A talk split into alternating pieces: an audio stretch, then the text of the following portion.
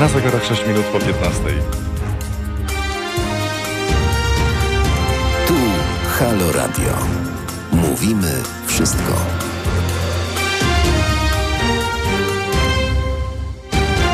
Zaczynamy Halo Aktualności. Zaczynamy od kartki z kalendarza. Dziś 22 kwietnia, dziś czwartek. Swoje imieniny ma Gaja, Leon, Łukasz, Teodor. Dziś Międzynarodowy Dzień Matki Ziemi. I będziemy rozmawiali o naszym środowisku. Będziemy rozmawiali o roślinach, o zwierzętach, o całej planecie i o losie tej planety. Co dobrego możemy zrobić? Tak naprawdę wokół siebie, w takim najbliższym otoczeniu, chociaż każde takie działanie lokalne przekłada się na działanie i efekt globalny. W 1973 roku premiera komedii filmowej Poszukiwany, poszukiwana w reżyserii Stanisława Barei. W roku 2002 w warszawskiej fabryce DU FSO zawieszono produkcję poloneza. No i to praktycznie był koniec tej przygody. W roku 1500 portugalski żeglarz Pedro Álvares Cabral jako pierwszy Europejczyk dotarł do Brazylii. I to z kolei był początek niezwykłej przygody. To są Halo Aktualności, na które bardzo gorąco zapraszamy. Agnieszka Jóźwik, która jest wydawczynią dzisiejszych Halo Aktualności. Paweł, który jest realizatorem. Mariusz Rokos, skłaniam się. I już mówię, do godziny 16:45 na pewno porozmawiamy o naszej planecie. Między innymi z punktu widzenia roślin. Pani doktor Joanna Gałązka, ekspertka Polskiego Stowarzyszenia Ochrony Roślin do spraw zrównoważonego rolnictwa, będzie gościła na naszej antenie. I porozmawiamy oczywiście z racji święta Międzynarodowy Dzień Matki Ziemi właśnie dziś. O godzinie 16:15 naszym gościem w ramach rozmowy politycznej w Halo Radio będzie pan Mirosław Suchoń. Tak, tak. Ten pan Mirosław Suchoń, który odszedł z Koalicji Obywatelskiej, dołączył do partii Szymona Hołowni. Oczywiście mamy do pana posła kilka ciekawych pytań. Ja nie wiem, czy pan poseł nie antycypował pewnych zdarzeń, dlatego że nieoficjalnie mówi się o tym, że trwa zbieranie podpisów wśród działaczy Platformy Obywatelskiej o odwołanie pana Budki. Więc być może potwierdzają się w jakimś sensie echa tego, o czym rozmawialiśmy w zeszłym tygodniu, że to już nie jest pytanie, czy zmienić kierownictwo PO, tylko kiedy. Być może to już jest właśnie ten moment. Mamy sytuację pandemiczną, ekonomiczną, bardzo nieciekawą, ale wynagrodzenia prezesów 300 największych amerykańskich spółek giełdowych wzrosły mimo pandemii oraz kryzysu. Dziennik Rzeczpospolita podaje, powołując się na analizę Wall Street Journal, że wzrost zarobków średnio o 15% odnotowało w ubiegłym roku 206 z 300 prezesów największych amerykańskich spółek giełdowych. Pracownicy tracą, prezesi zarabiają coraz więcej. Gdzie sprawiedliwość? Nie wiem. Porozmawiamy także o programie, projekcie Zanocuj w lesie. To jest taki pomysł Dyrekcji Generalnej Lasów Państwowych. Akcja Zanocuj w lesie 1 maja. Rusza ten program Lasów Państwowych i Ministerstwa Klimatu i Środowiska, w ramach którego w 430 nadleśnictwach będzie można legalnie przenocować, na przykład w namiocie. Oczywiście z zachowaniem pewnego reżimu sanitarnego. I też punktem wyjścia do tego pomysłu Zanocuj w lesie jest to, że hotele, pensjonaty nadal zamknięte, więc majówki w ten sposób nie spędzimy. Może spędzimy w lesie, tylko pogoda właśnie taka niespecjalna. Nie wiem, czy mamy takie śpiwory bardzo, bardzo ciepłe. No, w sumie mamy jeszcze trochę czasu, żeby się zaopatrzyć w taki sprzęt, ale czy gra jest warta świeczki? Człowiek nakupuje tego sprzętu, a potem okaże się, że to tylko raz się przydało. Nie wiem, mamy jeszcze trochę czasu. Ale zaczniemy od czegoś zupełnie innego, ale równie interesującego. Oto Chryja pod Radiem Maryja. Z okazji urodzin ojca Tadeusza Rydzyka odbyła się już dwukrotnie, w 2018 i 2019 roku. W tym roku też ma się odbyć, ale nie 3 maja, tylko 2, bo 3 dzień maja w Toruniu już jest zajęty przez inną manifestację, więc 2 maja odbędzie się kolejna Chryja pod Radiem Maryja z okazji urodzin Tadeusza Rydzyka, a naszą gościnią będzie polityczka, działaczka toruńska, organizatorka Chryi, pani Agata Chyżewska-Pawlikowska. A państwa zachęcam do aktywności. Teraz @halo.radio, telefon 22 39 059 22 albo SMS-em 7148. Zaczynamy od halo. Następnie treść SMS-a i całość wysyłamy na numer 7148 za złotówkę i 23% VAT. I już razem z nami pani Agata Chyżewska-Pawlikowska. Dzień dobry, pani Agato. Dzień dobry, witam. Udało się Pani zatrzymać w podróży i poświęcić nam trochę czasu, co nas bardzo cieszy. Polityczka, działaczka toruńska, organizatorka Chryi pod Radiem Maryja. Chryja pod Radiem Maryja, tym razem po raz trzeci. Były już dwa takie spotkania z okazji urodzin Tadeusza Rydzyka. Wyszedł do Państwa Tadeusz Rydzyk, podziękował, być może nawet czymś poczęstował, szklanką wody, oranżadą czy kawałkiem ciasta. Na pierwszym niestety nie był, ale na drugiej zaszczycił nas swoją obecnością razem z posłanką Sobecką. Nie, no żart. Była osoba, która była przebrana za ojca Tadeusza i za Słońce Narodu, jak my tutaj w Toruniu mówimy, i za panią Sobecką, która zresztą przy pierwszej i przy drugiej Chryi złożyła na nas zawiadomienie do prokuratury o popełnieniu przestępstwa. A pięknie. A z jakiego artykułu? Pierwszy artykuł to był, dokładnie nie pamiętam, ale pamiętam, że nasze zdziwienie, bo to było szerzenie, to było propagowanie systemów totalitarnych, taki dostaliśmy artykuł, a potem zdaje się jedna z osób z drugiej dostała 146. Czyli? Czyli obrazę uczuć religijnych, bo była dziewczyna, która miała namalowaną cipkomaryjkę, no i wokół tego się zrobiła się po prostu chryja, ładnie mówiąc. Dobrze, a jak prokuratura zachowała się w tej sytuacji? Czy to miało swój ciąg dalszy dla Państwa pozytywny, negatywny? Jesteśmy ciekawi, jakie były skutki. To znaczy tak, pierwsza Chryja i druga Chryja zostały przeniesione z Torunia do okręgu, do Gdańska, z uwagi na to, że na zdjęciach policjanci toruńscy dopatrzyli się, że był obecny na jednej i na drugiej Chryi brat prokuratora i postanowili wyłączyć całą prokuraturę toruńską, no bo nie wiadomo, może prokuratura toruńska byłaby bezstronna, przenieść to do okręgu i do tej pory nic się nie dzieje. Ja byłam przesłuchiwana jako organizatorka 2 lata temu dokładnie. Padały dość dziwne pytania, na przykład czy była mowa o apostazji, czy ktoś chodził z drukami do apostazji. Ja jako organizatorka to takich rzeczy nie widzę, to zupełnie inaczej się na demonstrację patrzy, bo chodzi o to, żeby ona wszystko dobrze zagrało, żeby ludzie byli bezpieczni i tak dalej. Natomiast okazało się, że rzeczywiście była osoba, która roznosiła druki, bo pan prokurator, który się zmienił, wymyślił sobie, że apostazja to jest mowa nienawiści. No, to bardzo, bardzo ciekawa taka intelektualna figura, ale też nie wiedziałem, że świecki model państwa jest modelem totalitarnym. Tak, no tak jakoś wyszło. To znaczy tak, myślę, a propos jeszcze wracając do prokuratury, myślę, że w Toruniu korki od szampana w prokuraturze na pewno latały, jak przenieśli to do okręgu, bo było widać, że po prostu dla nich to jest gorący kartofel. Nawet po tym, jak żeśmy zeznawali na policji, składali zeznania na policji, też było widać, jaki jest stosunek policjantów do tego zawiadomienia o popełnieniu przestępstwa. Taki to znaczy jaki? Nie palili się naprawdę. No... można robić inne rzeczy niż ścigać ludzi za performatywne działanie, bo to i pierwsza i druga to było ewidentnie performatywne działanie. Tam próbowano nam podłożyć właśnie też artykuł za pierwszą 196, że to procesja była, no rzeczywiście to przypominało procesję, no ale to tak miało wyglądać, no bo przecież na czele szedł obraz ojca Rydzyka, więc no jak mogło inaczej to wyglądać? Musiało to być uroczyście i z pompą. Kurczaczki pieczone, to jak to komuś tam przyjdzie do głowy, żeby w czasie karnawału zrobić pochód z Turoniem, tam diabeł też się pojawia, to też nie to bardzo źle, to nie wolno. No nie wolno. Zobaczymy, co teraz będzie, bo już czytamy opinie na tych wszystkich patoprawicowych i tych portalach. A propos właśnie Chryi, no wychodzi na to, że ludzie kompletnie nie zrozumieli tego, bo to orgia satanistyczna. Wiemy, dlaczego jest akurat orgia satanistyczna, bo przecież Rydzyk chyba w jednym ze swoich mediów nazwał stajki kobiet i uczestniczki, że są opętane przez szatana i że strajki kobiet to jest orgia satanistyczna.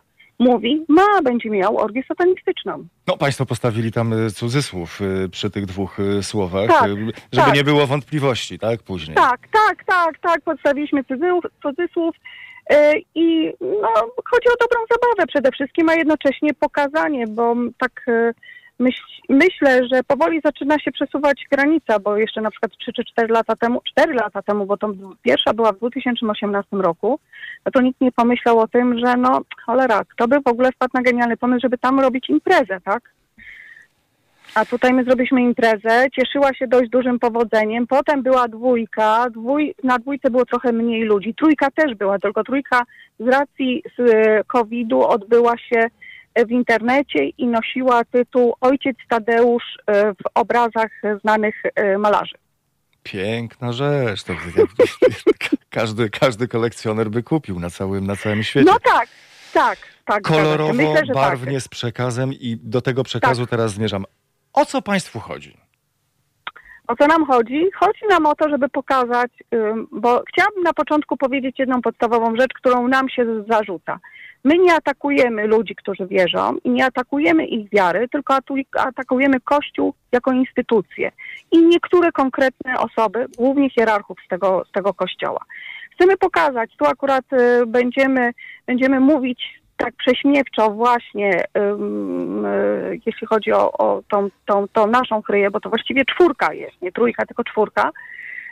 Chcemy powiedzieć o tym, w jaki sposób Kościół podchodzi, znaczy nie Kościół, hierarchowie kościelni podchodzą do edukacji seksualnej i w ogóle do seksu, jak wygląda sprawa ich dóbr majątkowych i ich podejście do naszych majątków.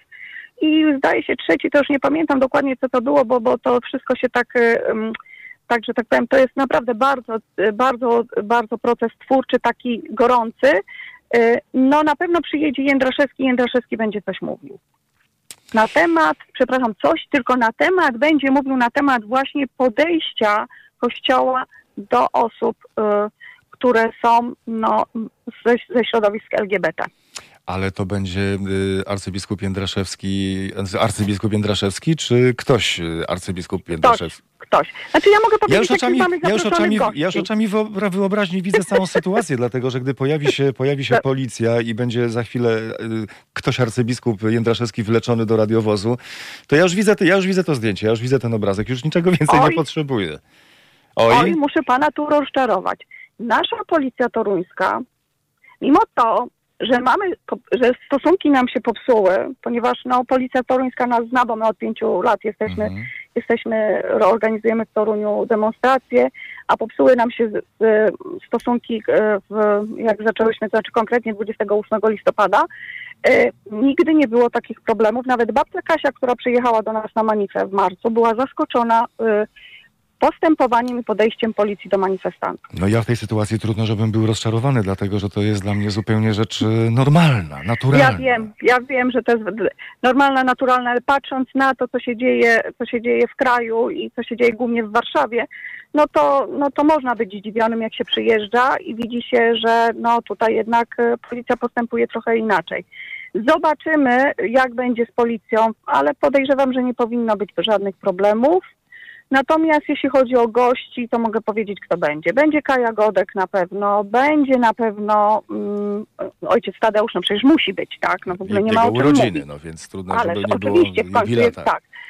Będzie Krystyna Pawłowicz, nas zaszczyci.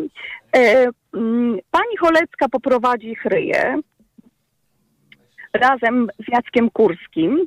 Także trochę gości nam się tutaj sypie. Jeszcze paru gości jeszcze z paroma gościami rozmawiamy, czy przyjedzie. Czekamy na odpowiedź od pani Anny Sobeckiej. No i najprawdopodobniej też zjawi się Jędraszewski. Plejada gwiazd. Plejada. Ale trudno, żeby było inaczej, prawda, na urodzinach Tadeusza Rydyka.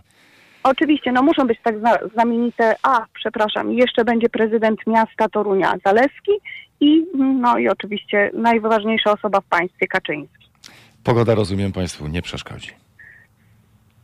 Patrzyliśmy na pogodę długoterminową, wychodzi nam na to, że będziemy mieli 19 stopni, będzie trochę, będzie podejrzewam ciepło, więc, przecież będzie ciepło. Ja myślę sobie, że będzie gorąco nawet. Będzie gorąco. Zobaczymy. Nie liczymy na taką dużą frekwencję jak w poprzednich, z uwagi na to, że jest obostrzenie covidowe, ale z drugiej strony ludzie też chcą wyjść, chcą się pobawić, chcą pobyć ze sobą, tak? Więc może przyjedzie trochę osób. Przyjeżdża do nas praktycznie przedstawiciele pół Polski, bo i byli z Piły i z Katowic, znaczy na poprzednich. Piła, Katowice, Poznań, Warszawa, Kraków, z Krakowa zresztą przyjedzie do Ośmielniczenia do nas, nas odwiedzi, właśnie stąd Jędraszewski. Mhm. Także no, impreza cieszy się dość dużym powodzeniem, ale fajnie by było, gdyby ludzie, którzy piszą w internetach na temat, komentarze na temat ryzyka, fajnie by było, żeby po prostu przyszli do nas i nas zasilili nasze szeregi w trakcie imprezy. Także zapraszam serdecznie. Bardzo gorąco dziękujemy. Przekazujemy zaproszenie. Pani Agata Chyżewska-Pawlikowska, polityczka, działaczka toruńska, organizatorka uroczystości urodzinowych Chryja pod Radiem Maryja z okazji urodzin Tadeusza Rydyka 2 maja w Toruniu. Bardzo gorąco dziękuję. Ja dziękuję, do widzenia i panów redaktorów serdecznie też zapraszam. Bardzo gorąco dziękujemy. Zrobimy wszystko, co w naszej mocy, aby być obecnymi na tych uroczystościach. Zapomniałam o ważnej rzeczy. Jeżeli panowie będziecie chcieli, to koniecznie musicie wystąpić o akredytację. No bez tego ani rusz, no wiadomo. To nie, jest... oczywiście. Oczywiście, tylko i wyłącznie po naszej linii muszą być media. Po linii.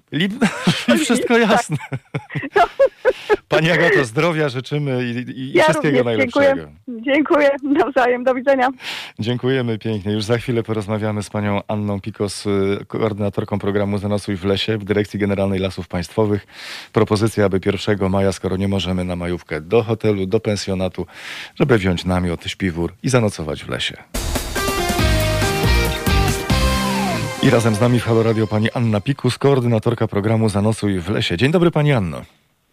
Dzień dobry, witam serdecznie. Przeczytałem, zobaczyłem, pomyślałem sobie, jadę. Co muszę wziąć ze sobą?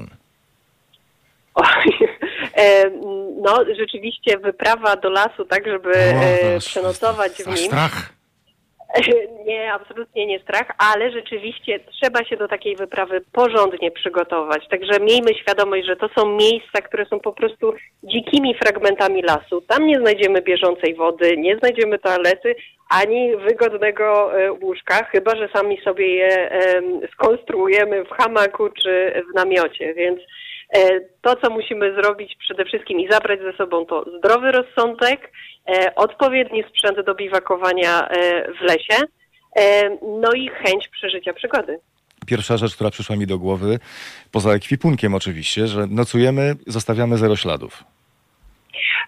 Zawsze, absolutnie. No tutaj jakby też nie odkryję Ameryki, mówiąc, że no niestety jako społeczeństwo polskie mamy duży problem z tym, że po prostu zostawiamy śmieci w lesie. Nieważne, czy to jest lodówka, czy po prostu mały papierek po cukierkach czy batonach, no to jest już poważna ingerencja w środowisko i oprócz tego, że szpeci krajobraz, to zwyczajnie w świecie szkodzi jego mieszkańcom.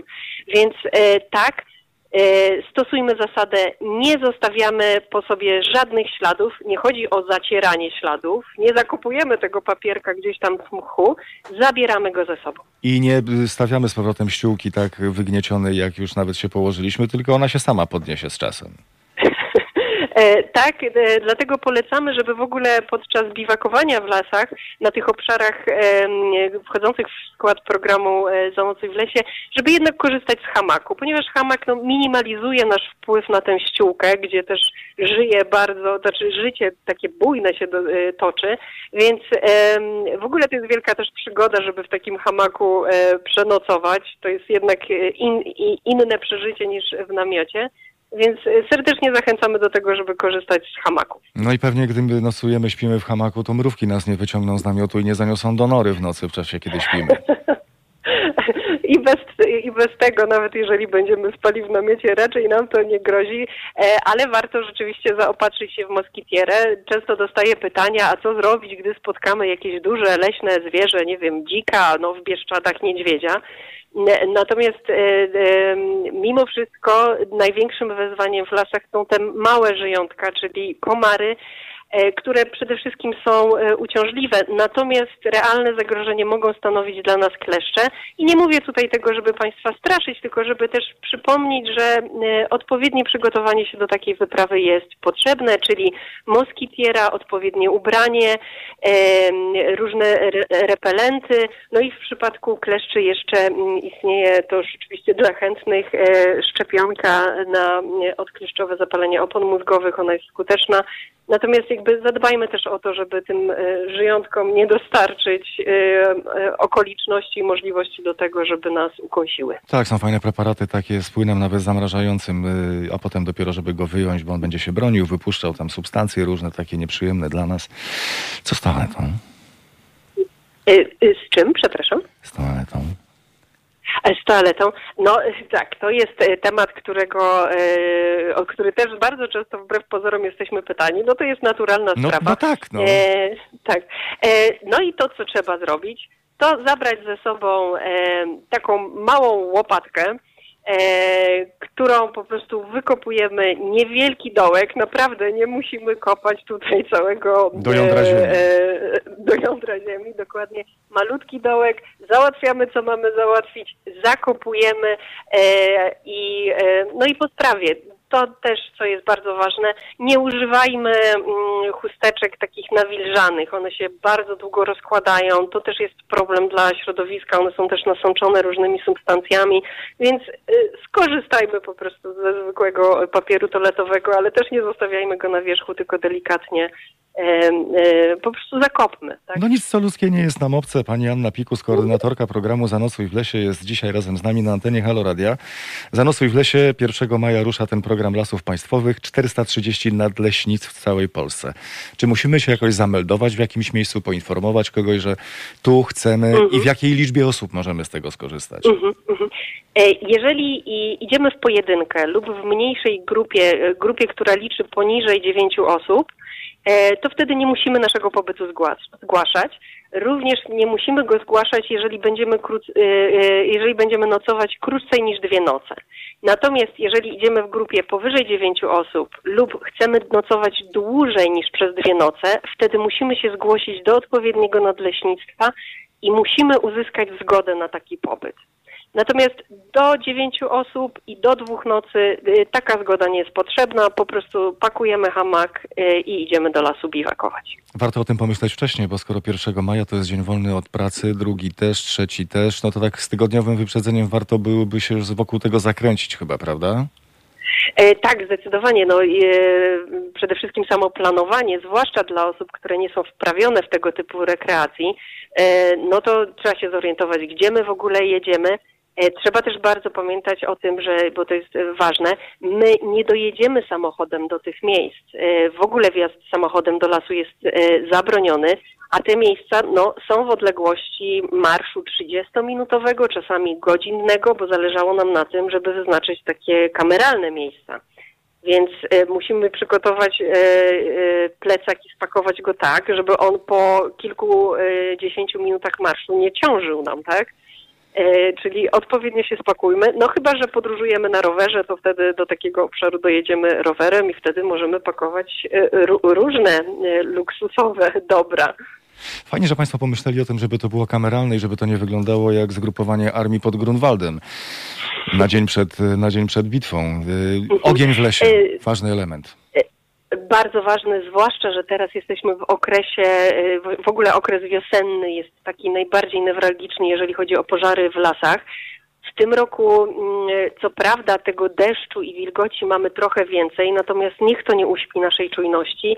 Las wiosną jest bardzo podatny na pożary i trzeba pamiętać o tym, że na tych obszarach, które wchodzą do programu Zanocuj w lesie, nie można palić ognia, chyba że robimy to w miejscach, które są do tego wyznaczone, tak? Czyli musimy się dowiedzieć na stronie nadleśnictwa,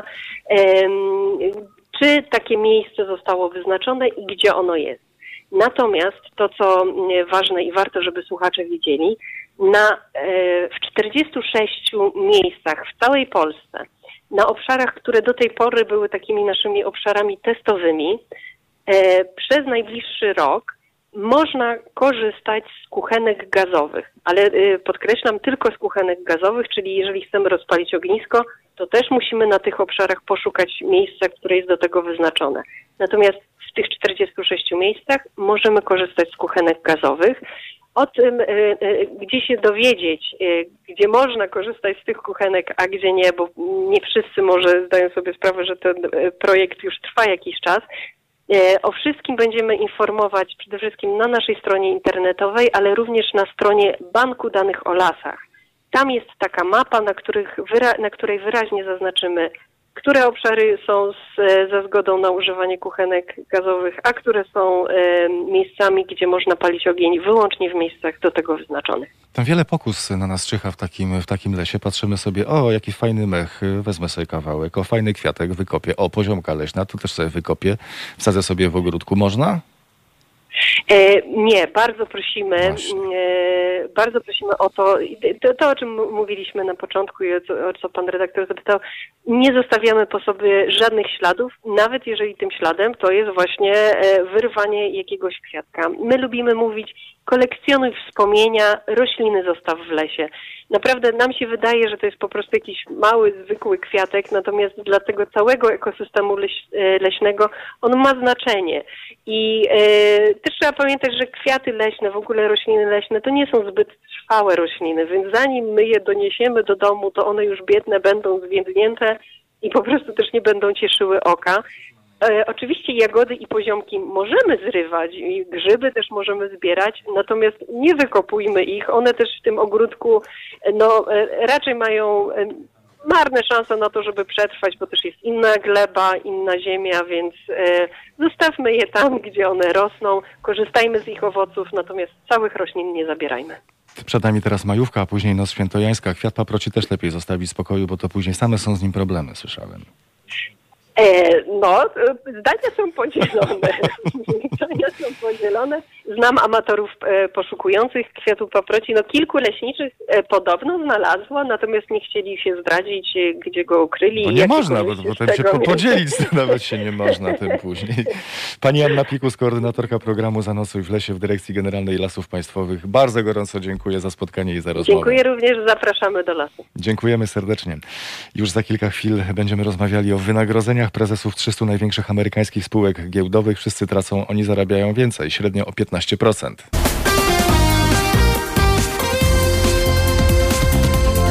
Halo Radio. Mówi wszystko.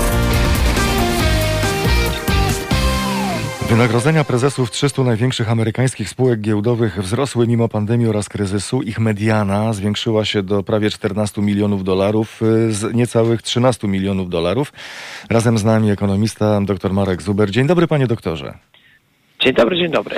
Wall Street Journal podaje, że wzrost zarobków średnio o 15% dotyczył 206 z 300 prezesów największych amerykańskich spółek giełdowych.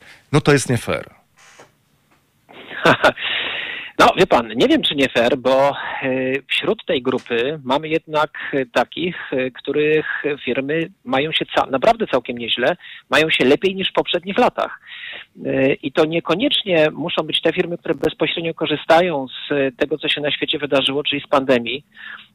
W Polsce też przecież mamy takie firmy, na przykład producentów rękawiczek lateksowych, ale także mogą to być firmy związane z branżami, które pośrednio zyskują i tu mamy cały obszar związany z nowymi technologiami, z informatyką, jakieś tego typu kwestie. Nie wiem, czy pan pamięta, że jeszcze 1,5 roku temu mówiło się o tym, że mamy właściwie zmierzch stacjonarnych komputerów, tymczasem w zeszłym roku sprzedano ich 20% więcej. Więc bardzo duża część jednak gospodarki dzięki pandemii zwiększyła swoje przychody. Jeżeli zwiększyła swoje przychody, najczęściej wiązało się to także ze zwiększeniem zysków, to zwiększone wynagrodzenie prezesa czy zarządu nie jest niczym nadzwyczajnym. To jest pierwsza uwaga. Druga uwaga, i to już rzeczywiście jest bardziej skomplikowana sytuacja, jest taka, że w Stanach Zjednoczonych, bo w końcu mówimy o Stanach Zjednoczonych, w Europie ten system wynagradzania w wielu przypadkach jest jednak trochę inny, dominuje taki system. Stałe wynagrodzenie relatywnie nieduże i różnego rodzaju dodatkowe rzeczy związane z tym wynagrodzeniem. I teraz, po pierwsze, to wynagrodzenie może być takie pełzające, to znaczy to, co wynika z roku na przykład 2019 jest realnie wypłacone dopiero w roku 2020. Czyli mamy wynagrodzenie za rok 2020, rok pandemiczny, rok kryzysowy, i ponieważ jest związane z wynikiem osiągniętym w roku 2019, to wynagrodzenie jest wyższe. To nam już zaburza obraz rzeczywistości. Po drugie, proszę zobaczyć, mieliśmy w kwietniu dość mocną korektę mniej więcej 35% zmniejszyły się podstawowe indeksy w Stanach Zjednoczonych. Dotyczy to i tej największej giełdy, czyli New York Stock Exchange, także giełdy Nasdaq na przykład, czyli giełdy bardziej technologicznej, ale bardzo szybko zostało to odrobione. I właściwie po 2 miesiącach śladu po tym już nie było. Mało tego, podstawowe wskaźniki dalej szły w górę i do dzisiaj właściwie osiągają rekordowe poziomy. I znowu, bardzo często jest tak, że wynagrodzenia prezesów powiązane są właśnie z sytuacją giełdową ich spółek. Bardzo często mieliśmy w zeszłym roku taką sytuację, że przychody zmalały, zyski zmalały, ale wycena na giełdzie wzrosła. Inwestorzy uważali na przykład, że jest to przejściowe, no właśnie związane z pandemią. Jeżeli nawet doszło do jakiegoś przejściowego spadku cen akcji, to jest moment na kupowanie walorów danej spółki. W efekcie one rosły, a konto tego, co się wydarzy w przyszłości, na przykład w roku 2021 czy 2022. Czyli mieliśmy wzrost cen pomimo spadku przychodów, pomimo spadku zysków, no a skoro wynagrodzenie prezesa związane jest z wyceną spółki, no to oczywiście znowu ono wzrosło. Ale mamy też pewną grupę prezesów, których nie dotyczą te dwie sytuacje i proszę sobie wyobrazić, że rzeczywiście w tej chwili, jeśli zaczynamy obserwować walne w Stanach Zjednoczonych, to coraz częściej akcjonariusze podnoszą problem właśnie tych dużych wynagrodzeń i chcą te wynagrodzenia w związku właśnie z pandemią i z kryzysem obniżać. Doktor Marek Zuber, ekonomista, jest Państwa i moim gościem na antenie Halo Radia. Nasze myślenie bywa bardzo proste. Ludzie tracą pracę, firmy upadają, a ci zarabiają coraz więcej, to raz. Dwa, jest kryzys, więc po tyłku zawsze dostają najbiedniejsi. Bogaci sobie zawsze poradzą. No, ale coś jest na rzeczy. Niestety coś jest na rzeczy. Znaczy ja przed chwilą próbowałem pokazać przypadki takich firm, w którym wcale nie jest gorzej. Zresztą największa firma świata, najwięcej warta firma świata, Apple, jest jednym z takich przykładów. Apple ma rok obrachunkowy październik. No i właśnie październik 2019, październik 2020 to jest zysk na poziomie prawie $60 miliardów. Nie przychody, nie sprzedaż, nie wartość sprzedaży, tylko wygenerowany zysk. No to dlaczego Tim Cook ma nie dostać wysokiego wynagrodzenia, skoro udało się wygenerować, czyli prezes, czyli szef firmy, skoro udało się wygenerować tak fantastyczny wynik? No tak, ale ma pan absolutnie rację. Miliony ludzi na świecie albo są w sytuacji utraty pracy, albo są pod presją tego, że te prace mogą w najbliższym czasie znaleźć. W Polsce jest podobna sytuacja. Myśmy sobie kupili za te 60 parę miliardów złotych w pierwszej tarczy ustabilizowanie poziomu bezrobocia, no ale te tarcze w tej chwili będą rozliczane, to znaczy w tej chwili będzie zamiana pożyczek na właściwie coś w rodzaju darowizny dla firm, pod warunkiem oczywiście, że firmy nie obniżą, nie zwalniały przez te 12 miesięcy, przez te ostatnie 12 miesięcy pandemii. No i pytanie, co się wydarzy potem, czyli co się wydarzy za te parę miesięcy. Mnie się wydaje, że rzeczywiście to bezrobocie w Polsce może wzrosnąć. Więc mamy w wielu przypadkach, w wielu krajach na świecie taką sytuację. No a z drugiej strony czytamy o tych bardzo często rekordowych, a w najgorszym razie rosnących wynagrodzeniach. Tak, ma pan rację, to jest z całą pewnością dysonans. Zresztą mamy też kilku, to nie jest niestety powszechne, ale mamy kilku takich prezesów, którzy w Stanach Zjednoczonych, którzy sami zrezygnowali z wyższych wynagrodzeń, biorąc pod uwagę właśnie tę sytuację, która jest sytuację kryzysową, sytuację pandemiczną, albo przekazują część swoich wynagrodzeń na walkę z pandemią. Także jakieś tam jaskółki są, ale co do zasady, no to niestety faktycznie jest tak, jak pan mówi, czyli świat w kryzysie, a ci najbogatsi jeszcze bogaci stają. Rzućmy jeszcze okiem na chwilę na firmę Apple. $60 miliardów zysku. To nie są tanie rzeczy, gdy popatrzymy na produkty firmy Apple. Kto więc generuje tak nieprawdopodobnie wysoki zysk firmy Apple? No to jest, wie pan, oddzielna dyskusja. Ja mam takie swoje określenie, że Apple to jest religia. Pamiętam mój ostatni pobyt w Stanach Zjednoczonych, jedną z kawiarni w pobliżu Los Angeles i tak przyglądałem się, wszyscy oczywiście, szczególnie młodzi ludzie w tej kawiarni przy kawie, przy herbacie pracują i tylko jedna osoba miała inny sprzęt niż sprzęt Apple'a, więc no długo by dyskutować, dlaczego tak się dzieje. Wiemy, że Apple generuje znacznie większą marżę ponad dwukrotnie w tej chwili wyższą marżę niż najważniejsza konkurencja, jeżeli popatrzymy sobie na przykład na smartfony. Mam tutaj na myśli choćby Samsunga czy Huawei'a. Prawie połowa przychodów Apple'a to wciąż jest wszystko, co związane ze smartfonami, czyli już nie sama sprzedaż smartfonów, ale także różnego rodzaju usług związanych z tymi smartfonami. No ale też mamy bardzo mocno rozwijający się na przykład dział związany z chmurą, czyli z przechowywaniem danych. Apple rzeczywiście stara się szukać także tych nowych różnego rodzaju miejsc, gdzie można zarabiać. Bardzo dużo w ostatnich miesiącach czytaliśmy o tym pomyśle budowy własnego samochodu elektrycznego. To się dzieje. Apple przeznacza na ten projekt miliardy dolarów. Tak na marginesie rezerwy gotówkowe Apple'a dzisiaj to prawie 300 miliardów dolarów, czyli mniej więcej tyle, ile stanowi polski dług. Więc to jest firma, która sobie na wszystko może pozwolić, jeżeli można tak powiedzieć. No właśnie, rzeczywiście jest to absolutne ewenement. To jeszcze parę ciekawostek. Jest to, co prawda nie jest to pierwsza firma w historii świata, która przekroczyła wycenę $2 bilionów, bo chwilę wcześniej udało się to Saudi Aramco, czyli narodowemu operatorowi wydobywającemu ropę naftową w Arabii Saudyjskiej, który debiutował na giełdzie. Ale po pierwsze, Saudi Aramco już nie jest warte $2 biliony, a po drugie Apple szybko przekroczył ten poziom i ustanowił historyczny rekord $2,3 biliarda. I drogi panie redaktorze, to się stało już po pandemii, już po wybuchu pandemii na świecie, więc tylko pokazuje to, co przed chwilą mówiliśmy. Także rzeczywiście zupełnie niesamowita sytuacja i co też jest ciekawe, Apple co prawda już ma parę lat, bo to jest spółka, która została założona w roku 1973. Tak. No, jednym z głównych założycieli był Steve Jobs, jak wiemy, ale można powiedzieć, że ona się narodziła na nowo wtedy, kiedy Steve Jobs w drugiej połowie lat 90. zeszłego wieku wrócił do spółki. No tak naprawdę, biorąc pod uwagę dzisiejsze przychody, no to tym kluczowym momentem był iPhone, czyli 2007 rok. Jeszcze raz to powtórzę, prawie połowa przychodów i zysków dzisiaj generowanych przez Apple'a związanych jest wciąż ze smartfonami. Jeszcze jedna rzecz, także Apple skorzystał bardzo mocno z tego powrotu do sprzętu takiego bardziej tradycyjnego, czyli mam tutaj na myśli coś, co kiedyś nazwaliśmy notebookami, bo teraz już te nazwy są oczywiście różne, i także komputery stacjonarne.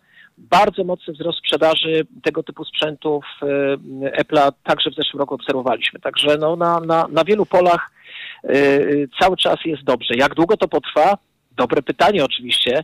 Być może gdzieś tam w jakichś laboratoriach przygotowywane są nowe rozwiązania, które za chwilę zastąpią smartfony, bo coraz więcej prezesów spółek technologicznych związanych dzisiaj w jakikolwiek sposób z produkcją smartfonów, z używaniem smartfonów mówi, że ich czas jest policzony, że to jest kwestia maksymalnie 3 do 5 lat. W wielu laboratoriach pracują pewnie dzisiaj nad nowymi rozwiązaniami i na pewno także pracują nad tym w laboratoriach Apple'a. To jeszcze jedną wielkość panu podam. Przeciętne wynagrodzenie nie szefa zespołu, tylko takiego seniora pracownika, tak to nazwijmy, programisty w siedzibie Apple'a niedaleko San Francisco, w miejscowości Cupertino, to jest dzisiaj ponad $1 milion rocznie. No, ale to tak. To jeszcze jedna informacja. Panie doktorze, to jeszcze jedna informacja. Wiadomości za chwilę na antenie Halo Radia. Ostatnie zdanie w takim razie. Ta nowa siedziba w Cupertino kosztowała $5,5 miliarda, czyli więcej niż wszystkie wybudowane w tym wieku biurowce w Warszawie. Pan doktor Marek Zuber, ekonomista, dziś razem z nami. Bardzo gorąco dziękuję, panie doktorze. I specjalna wiadomość dla Tima Cooka, bo zrobiliśmy z panem doktorem bardziej pan doktor niż piękną reklamówkę w firmie Apple. Numer konta Fundacji Halo Radia znajdą państwo na naszej stronie internetowej.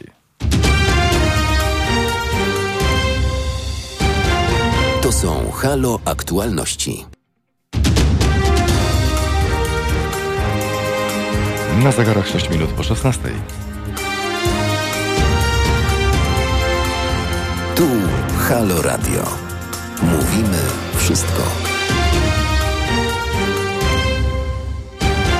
To są Halo Aktualności. W kalendarzu 22 kwietnia, także czwartek, swoje imieniny mają Gaja, Leon, Łukasz i Teodor. Dziś Międzynarodowy Dzień Matki Ziemi. Warto przypominać, warto powtarzać, zrobić coś dobrego dla naszej planety.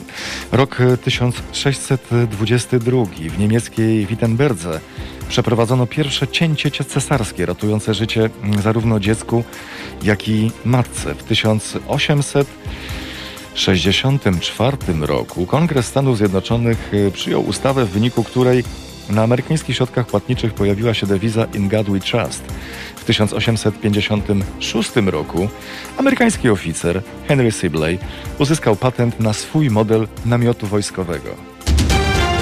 Słuchacie Halo Aktualności. Mariusz Rokos, kłaniam się ponownie. O godzinie 16:30 będziemy rozmawiali o sytuacji naszej planety, co dobrego możemy zrobić i jak mają się rośliny na naszej planecie, jak wygląda nasze rolnictwo, czym jest raport Klimat, środowisko, biznes Polskiego Stowarzyszenia Ochrony Roślin, dlaczego powstał i dlaczego jest tak ważny. A o godzinie 16:15, czyli już za kilka minut, naszym gościem będzie pan Mirosław Suchoń, poseł, który odszedł z Koalicji Obywatelskiej, a dołączył do partii Szymona Hołowni.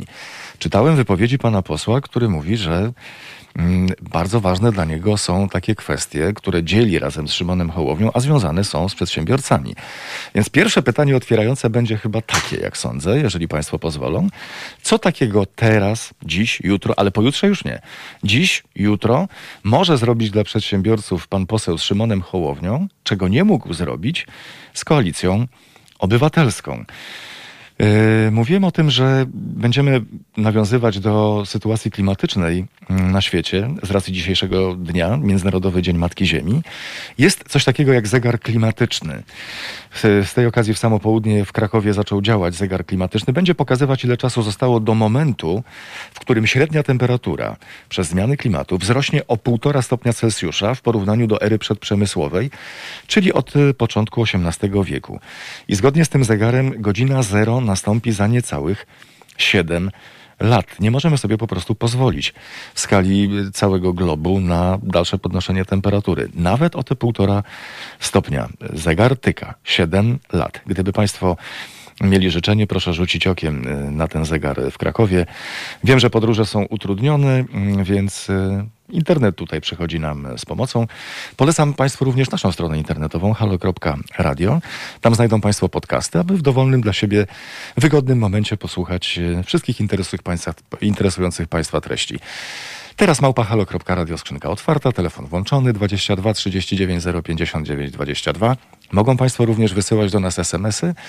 7148 to jest numer, 7148 zaczynamy halo, potem treść SMS-a, koszt złotówka i 23% VAT.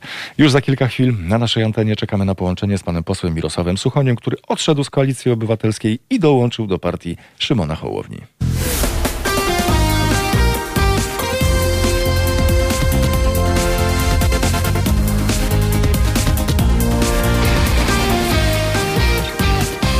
Na zegarach kwadrans po 16 razem z nami pan Mirosław Suchoń, poseł, który odszedł z Koalicji Obywatelskiej i dołączył do partii Szymona Hołowni. Dzień dobry, panie pośle.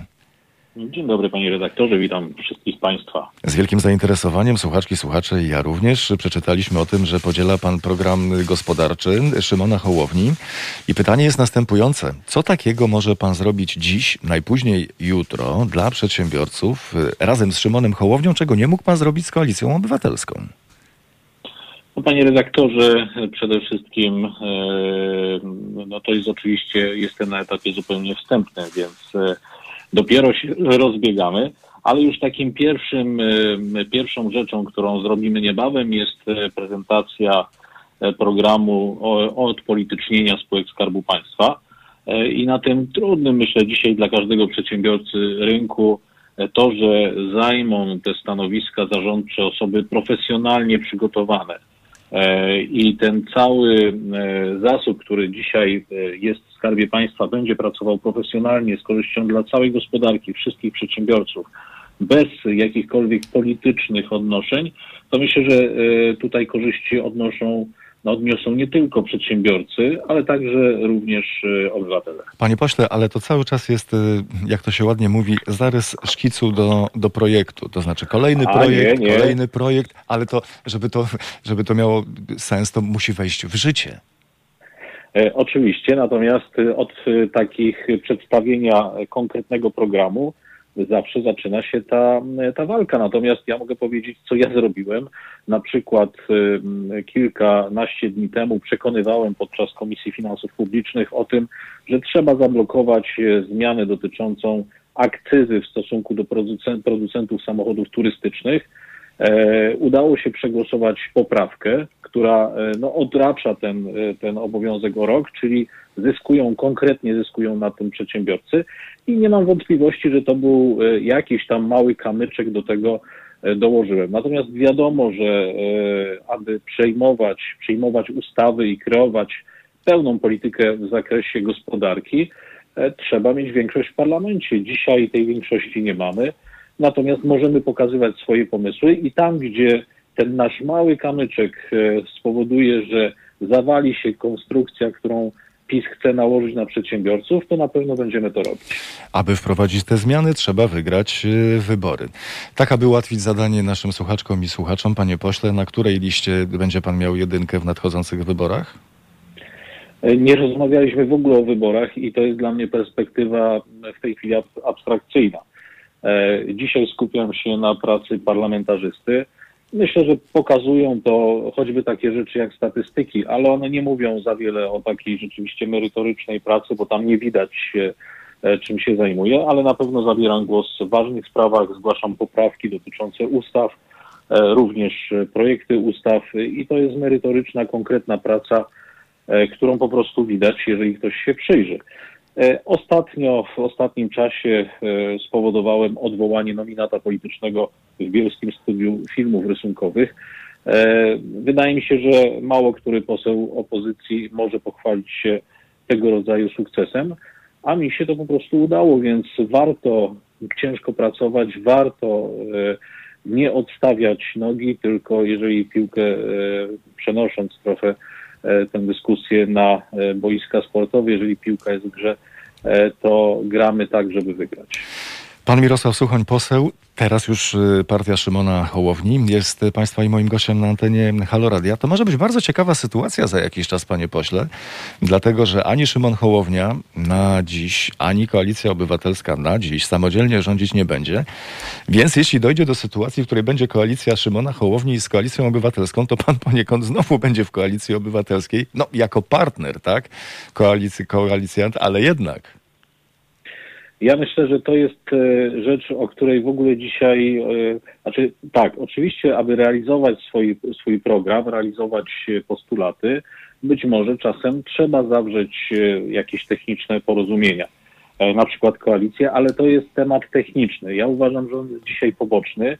W ogóle dzisiaj z polityką jest tak, że dyskusja na temat tego, jak wygląda polityka, co się dzieje w polityce, ogranicza się w zasadzie do tego, ta partia jest zła, tamta partia jest zła, ten polityk jest zły, ten popełnił błąd. No i to samo pan poniekąd powiedział, bo pan powiedział, Koalicja Obywatelska jest zła, idę do Hołowni.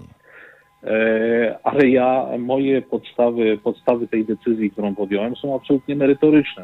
Pierwsza rzecz, o której cały czas powtarzam i myślę, że to jednak znajduje zrozumienie u słuchaczy, że dzisiaj ten ping-pong między największymi w parlamencie, tak jak powiedziałem, ogranicza się wyłącznie do takiego, nie, to wy jesteście źli, nie, to wy jesteście źli, a z Szymonem Hołownią znaleźliśmy tę wspólnotę, która skupia się na obywatelu i jego problemach, na myśleniu perspektywicznym, w wymiarze pokolenia, a nie kategorią tygodnia sejmowego czy kolejnych wyborów. Dlatego ja uważam, że dzisiaj właśnie ta nadzieja jest przy Polsce 2050 Szymona Hołowni. Teraz patrząc na to, co dzieje się w PO, kiedy nieformalnie mówi się o buncie w PO i że Borys Budka już nie powinien być liderem tego ugrupowania, można powiedzieć, że w jakimś sensie pan antycypował wydarzenia. Teraz już nie musi pan podejmować działań. Ale panie redaktorze, właśnie na tym polega dzisiaj problem w polityce, że cały czas rozmawiamy o partiach i o personach, a mało zajmujemy się programem. I wydaje mi się, że tracimy mnóstwo cennej energii na takie techniczne rzeczy, które dzisiaj są absolutnie nieistotne. Ale to nie jest nasza wina, to nie jest wina wyborców. Ja wiem, że to jest wina częściowo polityków, częściowo pewnie mediów, dla których kiedy leje się krew, to jest to niezwykle interesujące, bo wzrastają słupki oglądalności. Wszyscy znamy te mechanizmy i one oczywiście dzisiaj w świecie kształtują naszą rzeczywistość i nie ma się na co obrażać. Natomiast gdzieś tam w tej dyskusji umyka człowiek, umyka obywatel, umykają jego problemy i dlatego ja dzisiaj idę razem z Szymonem Hołownią, bo razem na te problemy są dla nas najważniejsze. Te sprawy obywatela, które powinny być na pierwszym planie, one są dla nas najważniejsze. Myślimy o nich, mówimy o nich, przygotowujemy cały czas kolejne rozwiązania, które mają te sprawy ważne dla obywatela w perspektywie pokolenia rozwiązywać. I myślę, że to jest dobra droga.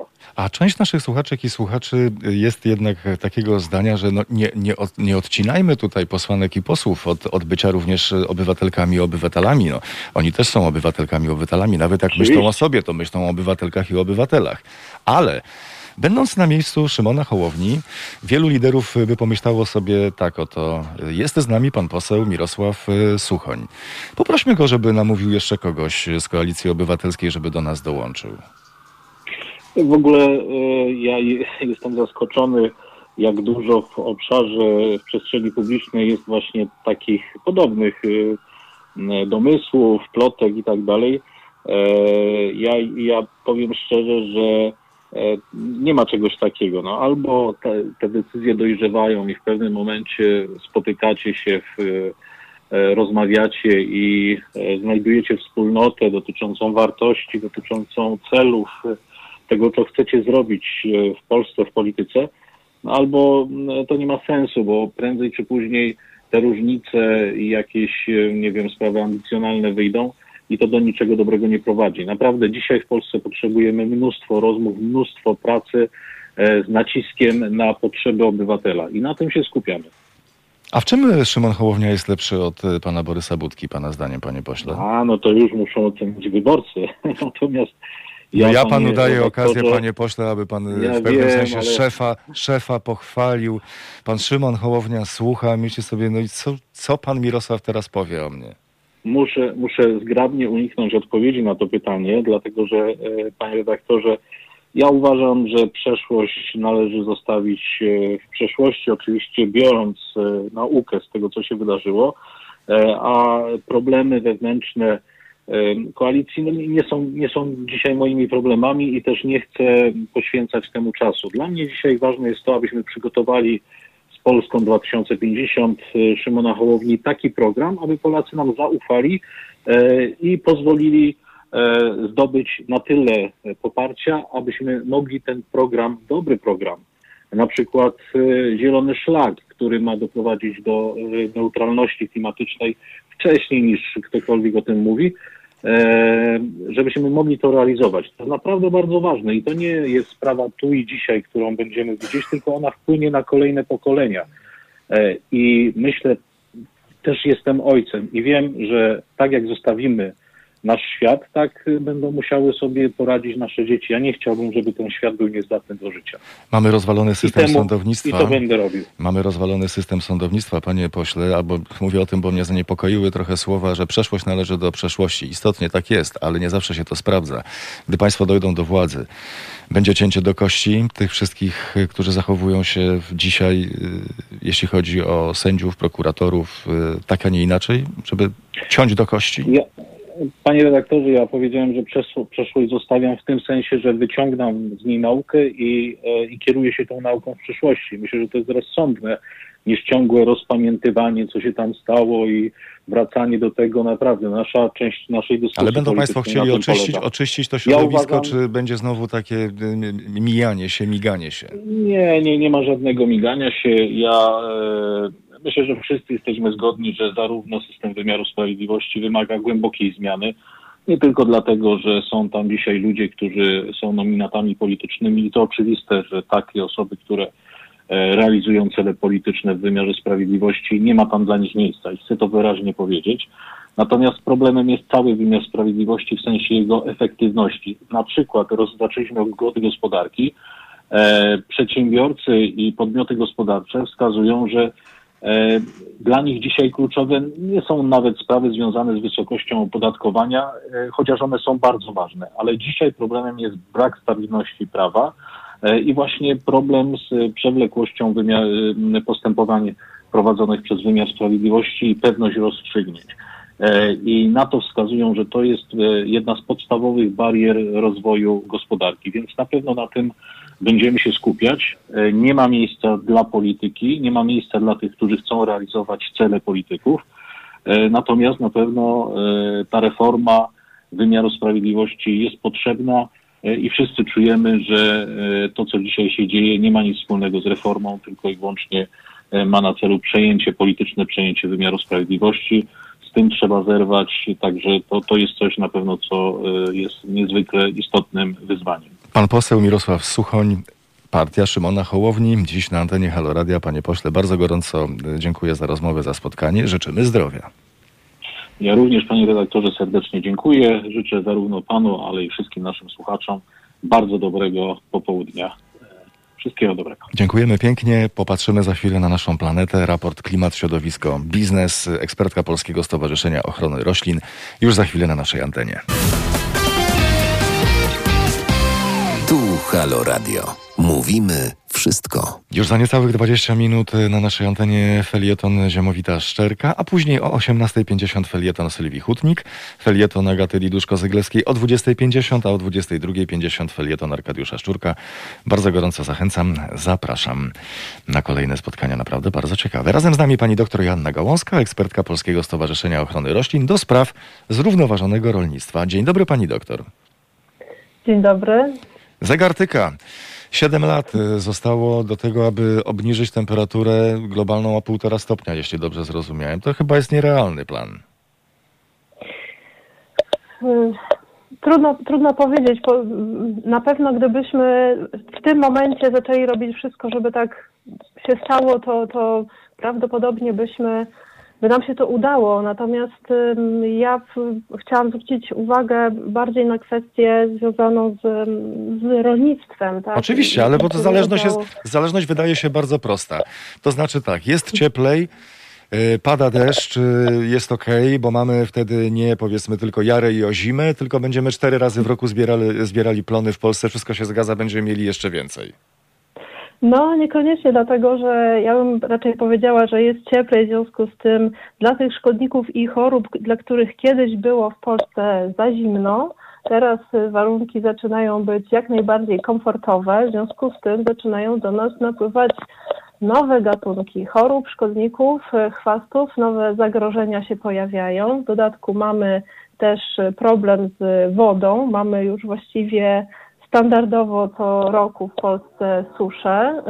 Mamy zjawiska pogodowe bardzo gwałtowne, które nam utrudniają zbiór plonów, takie jakie byśmy oczekiwali. Także to z punktu widzenia rolnictwa te zmiany, ocieplenie klimatu absolutnie nie są pozytywne. Rozumiem, że te szkodniki, chwasty i choroby roślin, one po prostu podróżują wraz z masami powietrza, tak? Zawsze do nas docierały, tylko robiło się zimno, nie poradziły sobie i koniec, tak? Teraz jest sytuacja inaczej, one dalej tutaj napływają, ale już jest dla nich komfortowo i jest fajnie. No to szkodniki i chwasty, których nie było jeszcze jakiś czas temu, a pojawiają się teraz. Które pani przychodzą w pierwszej kolejności do głowy? Szarańcza? Szarańcza, ja się zaśmiałam, ale właściwie to nie powinnam się śmiać, dlatego że to może się teraz wydawać abstrakcyjne, ale no mamy takie realne rzeczywiście zagrożenie, że kiedyś ta szarańcza do nas dotrze. Natomiast myślę, że takim bardzo dobrym przykładem, które niekoniecznie osoby związane z rolnictwem mogą zauważyć, właśnie takiego szkodnika, który pojawił się dosłownie parę lat temu i on, no nie, tak jak pan redaktor powiedział, z masami powietrza, to ewentualnie zarodniki grzybów mogłyby się przemieszczać. Zwykle to jest tak, że jednak te szkodniki są ściągane z materiałem roślinnym sprowadzanym z zagranicy, co też jest oczywiście normalną praktyką, natomiast niedopilnowane pod względem zdrowotności jakieś materiały, czy to będą sadzonki, czy nawet pojemniki, w których się przechowuje, czy przewozi materiał roślinny, nieodkażone mogą być właśnie taką drogą, którą dostają się nowe szkodniki do nas. A w przypadku ćmy bukszpanowej, ona właśnie ze względu na to, że została sprowadzona do Europy z Azji i na początku nie było o niej za bardzo słychać, nie było jej za bardzo widać, natomiast ona stopniowo z roku na rok z terenów Niemiec i Holandii zaczęła się stopniowo przemieszczać po całej Europie i już kilka lat temu mieliśmy pierwsze zmianki w Polsce. W ogóle ćma burszpanowa to jest taki szkodnik, to jest motyl, którego gąsienice są bardzo żarłoczne i nie wiem, czy Państwo obserwujecie, myślę, że w tym roku już w całej Polsce będzie to widoczne, po prostu takie zaschnięte całe krzaki bukszpanów, które normalnie powinny być zielone przez cały rok, a w tym momencie bardzo często albo częściowo, albo w całości po prostu są żółte, zaschnięte i ewentualnie tam odbijają jakieś młode pędy właśnie. Więc to jest taki szkodnik, który potrafi w ciągu jednego sezonu całkowicie zniszczyć roślinę buszpan, dlatego że gąsienice zjadają, tak jakby zdrapują skórkę z liścia, no i po prostu ten liść już nie jest w stanie przeżyć, on obumiera. I jaki jest problem z tym szkodnikiem? No, problem numer jeden jest taki, że ponieważ to była nowa rzecz w Polsce, no to nie wszyscy wiedzieli w ogóle, o co chodzi, tak? Bukszpany obumierają, ale dlaczego? O co tutaj chodzi? No nie wiadomo, więc trzeba było w ogóle jakby się zastanowić, na czym polega ten problem, co powoduje to, że nagle nam w wielu miejscach prawie że masowo, jeśli chodzi o południe kraju, obumierają bukszpany. Jak już się dowiedzieliśmy, co to jest, to trzeba było rozpocząć monitoring i obserwację tego szkodnika. No mamy w Polsce właściwie jeden zespół naukowców, który się zajmuje tym tematem. Trochę mało. Więc dzięki nim, no jest to po prostu, no, proszę sobie wyobrazić, że do tych szkodników są dziesiątki tysięcy gatunków, więc ale właśnie patrzę na zdjęcie tej ćmy bukszpanowej. To jest bardzo piękny motyl. On jest taki brązowawy i wygląda jakby jeszcze drugi był namalowany biały na tych skrzydłach. No i wytrzymały jak na motyla. Naprawdę, no fantastycznie. 5-10 kilometrów duże w ciągu doby chyba, tak? 5-10 kilometrów. Zostawmy na chwilę, pani doktor, jeżeli pani pozwoli, ćmę, chociaż jest bardzo ważna, tak żeby nie, całość nam nie umknęła. Pani doktor Joanna Gałązka jest naszą gościnią. Raport Klimat, środowisko, biznes. Tak, tak, no to jest raport, który przygotowaliśmy jako przedstawiciele producentów środków ochrony roślin, tak? Także branża, można powiedzieć tak, nie jest to do końca poprawne, ale pestycydów, dlatego że też pojęcie pestycydów jest szersze niż środki ochrony roślin. Więc my reprezentujemy ten dział, który służy właśnie ochronie zdrowia roślin. Dlatego ja się tak rozpędziłam, mówiąc o tej ćmie bukszpanowej, bo też chciałam dojść do tego, że obecnie jest bardzo, bardzo mało po prostu metod zwalczania tej ćmy bukszpanowej, przez to, że to jest szkodnik właśnie mało jeszcze rozpoznany w Europie i w Polsce.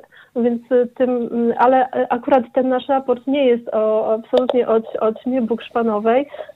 On służy temu, żeby pokazać takiej szerszej opinii publicznej, bo osoby, które są zaangażowane w ochronę roślin, myślę, że są tego świadome, żeby pokazać, w jaki sposób właśnie ta branża środków ochrony roślin działa, aby rolnictwo było bardziej zrównoważone niż jest obecnie, ale też tym raportem chyba pokazujemy, że ono jest bardziej zrównoważone niż nam się generalnie wydaje. I to zrównoważenie zaczyna się już w momencie opracowywania w ogóle środków ochrony roślin, dlatego że one są wprowadzane na rynek w bardzo podobny sposób jak leki, które są używane do leczenia nas. Więc najpierw jest bardzo taki długi proces badań, to jest teraz ponad 150 różnego rodzaju badań, jakie musi przejść to taki kandydat na środek ochrony roślin, żeby być zarejestrowanym, i nam się bada bardzo różne rzeczy. Oprócz takich podstawowych parametrów typu skuteczność, jakieś tam właściwości fizyczne, chemiczne, bada się też to, w jaki sposób oddziałuje na środowisko dana substancja, jak długo się rozkłada, w jakim stopniu może to środowisko obciążać albo nie, czy jest potencjalnie zagrożeniem dla zapylaczy, czy nie. I to wszystko jest badane po to, żeby wykluczyć takie nadmierne niebezpieczeństwo związane ze stosowaniem danego środka ochrony roślin. Później mamy jeszcze proces rejestracji, taki około dwuletni proces dopuszczania do dostosowania produktu i w efekcie na rynku w tym momencie mamy środki ochrony roślin, które nie zalegają w środowisku, które są biodegradowalne i które są stosunkowo mało toksyczne. To znaczy jeżeli zobaczymy na przykład na pulę środków ochrony roślin, które są dopuszczone do stosowania w Polsce, to tam około 98% tych produktów to ich substancja czynna ma toksyczność na poziomie kofeiny. Więc to nie są tak toksyczne substancje, jakby się wydawało. No to trochę nas pani uspokoiła. Pani doktor Joanna Gałązka, ekspertka Polskiego Stowarzyszenia Ochrony Roślin do spraw zrównoważonego rolnictwa, dziś gościła na naszej antenie. Dziękuję serdecznie pani doktor za spotkanie, dziękuję za rozmowę. Dziękuję również. Kończmy nasze rozważania dotyczące ćmykury domowe są fantastyczne. Dzień dobry, Pawle. Tak rozmawiałem z panią doktor, nie zauważyłem przez sekundę, że już jesteś razem z nami w studiu. Kury domowe, słuchaj, wyobraź sobie, zjadają taką ćmę, tylko nie latają, a szkoda, to byłyby bardziej skuteczne. Prawda. Mnie najbardziej jednak uderzyła ta informacja, że te toksyczne substancje, o których mówiła pani doktor, nie są bardziej toksyczne od kofeiny. To ja już wiem, dlaczego w zasadzie od kilku lat odpuściłem sobie picie kawy. To ja ci za chwilę zrobię herbatę, bo wiem, że za kilkanaście minut będziesz potwornie zajęty, bo za kilkanaście minut rozpoczynają się Halo Komentarze pod redakcją Pawła Moskalewicza. Czego możemy spodziewać się dzisiaj, Pawle? Proszę Państwa, jak zwykle w Halo Komentarzach najbardziej aktualnych komentarzy do najbardziej aktualnych informacji. Dzieje się w Polsce, dzieje się w polityce, dzieje się w polityce krajowej, dzieje się w polityce międzynarodowej, jeśli zdążymy, ale na pewno ta krajowa, to znaczy jest zamieszanie w Sądzie Najwyższym, tak zwana quasi Izba Dyscyplinarna Sądu Najwyższego chce sądzić sędziego Igora Tuleję, może nawet nie tyle sądzić, co doprowadzać go siłą do prokuratury. Zjednoczona Prawica trzeszczy, piszczy i się rozpada z programem szczepień narodowych, coraz nowsze, coraz dziwniejsze doniesienia. O tych wszystkich rzeczach, które Państwa dotyczą, będziemy na pewno rozmawiać, a jeśli nam się uda, to zahaczymy też o Stany Zjednoczone, które całkowicie już za niecałe pół roku mają wycofać się z Afganistanu, a przy okazji zapadł wyrok skazujący na Dereka Chauvena, policjanta, który zamordował George'a Floyda.